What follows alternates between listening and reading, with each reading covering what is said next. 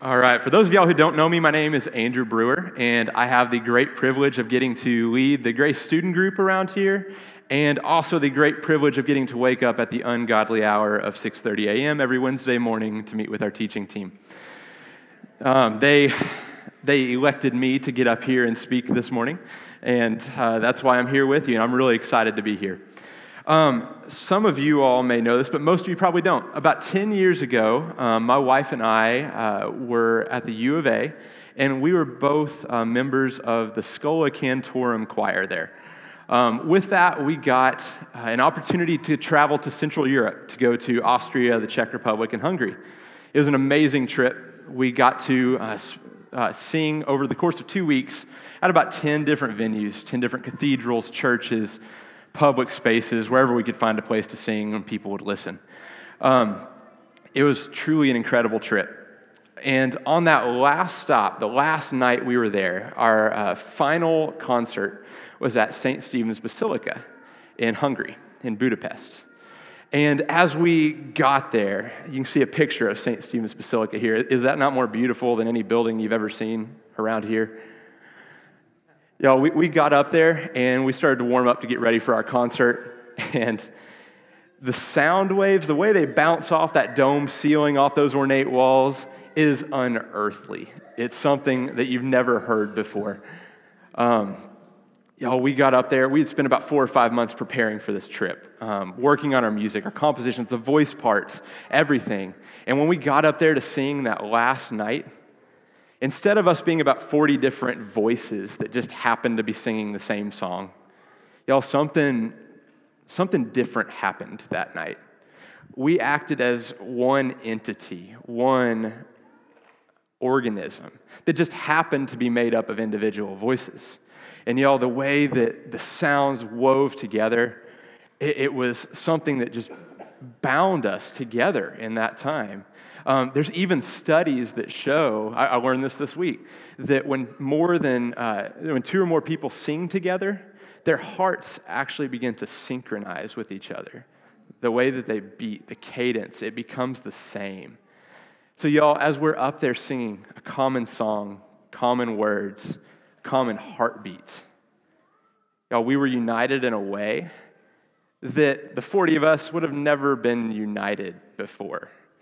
Um, we all came from different backgrounds, different belief systems, different everything. But in that moment in time, we were together, we were united. Y'all, as Alex mentioned, we're kicking off the second half of the Psalms of Ascent um, this summer. We're going to be talking through Psalms 127 through 134.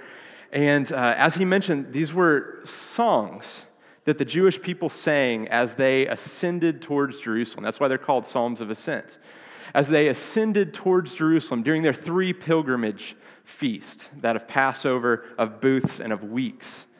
The people converged towards the temple of God and they sang these songs together. They united the people in vision, they united them in worship, gave them a common language, a common song, a common cadence as they walked towards God together. I would argue, even a common heartbeat now that we know what we know. But y'all, we aren't ascending to Jerusalem anymore, are we? We don't have to make these pilgrimage trips every year. We don't even have a God who's so far off anymore. In this time, God was believed to have resided in the Holy of Holies, in the temple. And the people had to go up to meet with him, they had to go to him. But y'all, today, that's not the case anymore, is it? For those of you who've been in attendance the past year, we've been walking through the life of Jesus and the death and the resurrection and then the coming of the Holy Spirit. We don't have a God who's far off anymore. We don't have a God whom we have to ascend to anymore. So the question is that we asked a lot this week in the teaching team what's the purpose of these Psalms for us? Why in the world are we going back to these Psalms of ascent if we don't have a far off God anymore, if we don't have to make these journeys? You know, there's two reasons that I think we came up with. The first reason that we are diving into these Psalms this summer is because they remind us of who God is and whose we are. They remind us of truths that we've long forgotten. Sometimes they remind us or teach us truths that we've never known. And they remind us about who our King really is. Y'all, the second reason we're diving into these is for similar reasons that I talked about when us as a Schola Cantorum, that choir, sang together. These songs unite us as a church. In the same way that it gave us a common vision, or a common song, a common language, common words, these psalms give us as a church a common focus, a common worship, a common language as we come together and study them.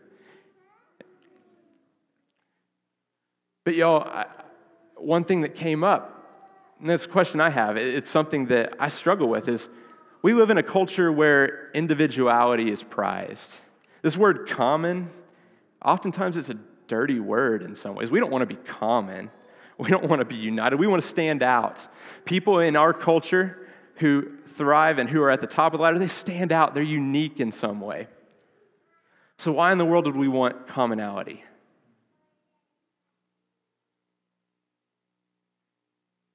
Yo, this is what, what I believe. It's our commonalities, it's the common things that we have amongst us that unite us. They bring us together. Yo, and as we're united, as we're brought together, we learn to love one another. And as we learn to love one another, Jesus himself says in John 13 35, it's by this love that you have for one another that you will stand out, that people will know you're my disciples, that people will know the love of God.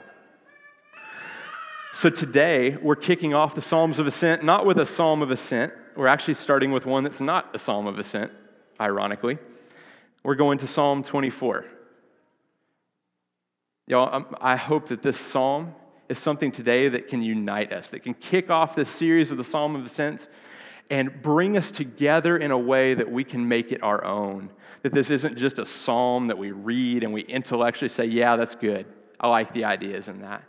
But today we're going to break out and we're going to do this in a way that hopefully we can own this psalm. That we can not just say, yeah, that's good, but that's our song. That's my song. That's my psalm. So let me read it for you. It's Psalm 24, a psalm of David. The Lord owns the earth and all it contains, the world and all who live in it. For he set its foundation upon the seas and established it upon the ocean currents. Who is allowed to ascend the mountain of the Lord? Who may go up to his holy dwelling place?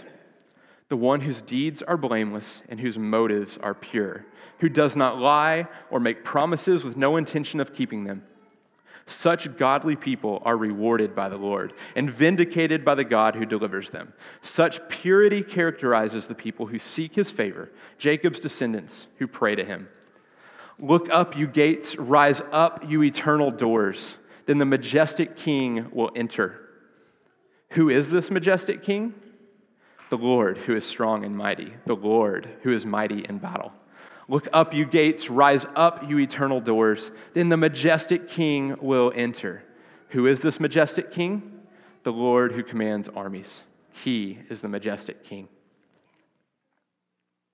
Y'all, this, this psalm is an enthronement psalm. Like I said, it's not necessarily a psalm of ascent, but as James Covington pointed out, there's this theme of God taking his rightful place on his throne throughout this psalm. It has a lot of themes that we have looked at over the past year and that are characterized and shown in Colossians 1 15 through 20, even.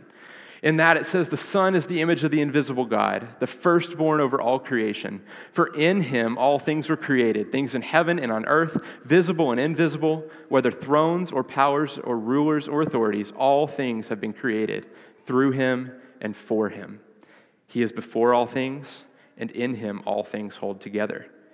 He is the head of the body, the church. He is the beginning and the firstborn from among the dead, so that in everything he might have the supremacy. For God was pleased to have all his fullness dwell in him, and through him to reconcile to himself all things, whether things on earth or things in heaven, by making peace through his blood shed on the cross. Creation, kingship, the right to rule, the supremacy of Christ the kingship of God. Those are themes that run through both of those verses. both of those passages. Y'all, most of us can intellectually say, yeah, that's, I, I, I believe that. God is king. He is a king, right? Most of us who've grown up in church wouldn't argue that one bit. My question to you this morning is Is he your king? Have you given him the right to rule in your life? Have you opened up all areas of your heart, of your mind, of your person to him? Y'all, around us, we have four stations set up. Over the next 20 minutes or so, like we said, this is going to be different. Instead of listening to me drone on about this psalm, breaking it down for you, we want you to make it your own. We want you to take this psalm, make it your song, make it our church's song, make it your family's song today. At these four stations, we've broken up this psalm into four sections. At the first one, we have adoration, which is in the very back where Teresa's at. Y'all, at this station, we are focusing on verses 1 and 2, the idea of God being creator, of God being great. It is a station where we want to give you freedom to speak, to write, to draw, to paint in some way the things that you love about our God, to proclaim your adoration for Him. We have a second station set up, confession, back in this corner over here. This one focuses on verses 3 through 6. 3 through 6 talks about who can ascend to the mountain of God, who can come up to his holy dwelling place. The answer in the psalm is pretty much nobody. it, it, describes these people who are pure, who are flawless, who've got no problems whatsoever, and just have their acts all together. I don't know about you, but I don't have my act all together.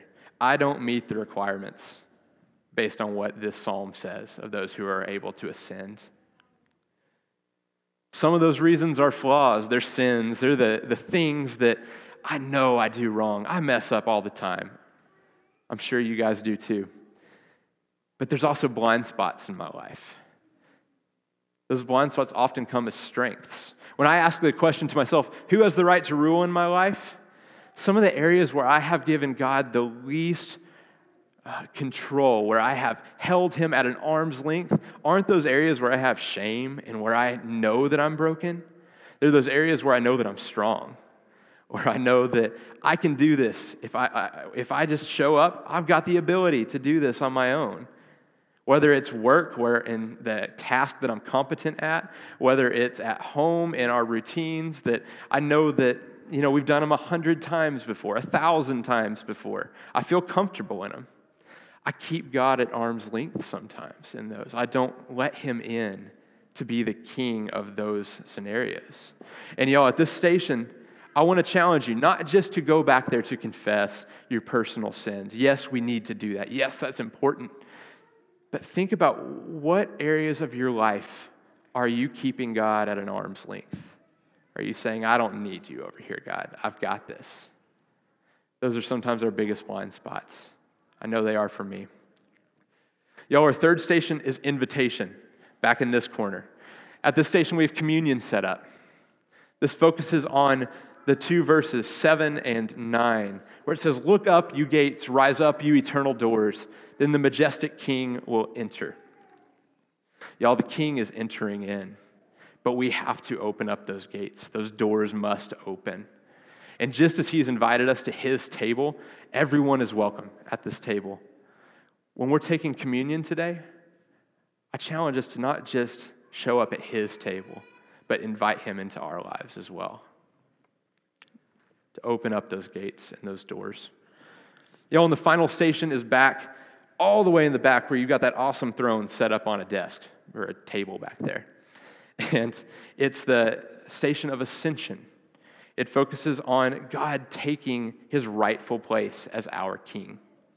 I know we've hit on it in all these stations and today, but that's where we hit it head on. It's a station where we have crowns set up. We have the names of God on a whiteboard back there.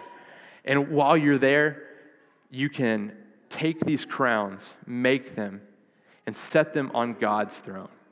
That chair back there represents his throne. And when we're placing crowns on them, we're saying, God, you have the right to rule in my life. And y'all, if all those don't appeal to you, if you just need some time alone with Him, if you need some time to worship, we're also going to have our worship band back up here. And they're going to be playing songs. I, I encourage you to come up to the front if that's you, if you want some time just to worship Him. That's going to be available as well. Each station should take a roughly five minutes or so. So we're going to give you about 20 minutes to disperse, to go make this psalm your own today. And then once we're done, Abby's going to get back up here, bring us back together, interrupt um, wherever we're at, and read the benediction and give us more details about the picnic. All right? Let's go.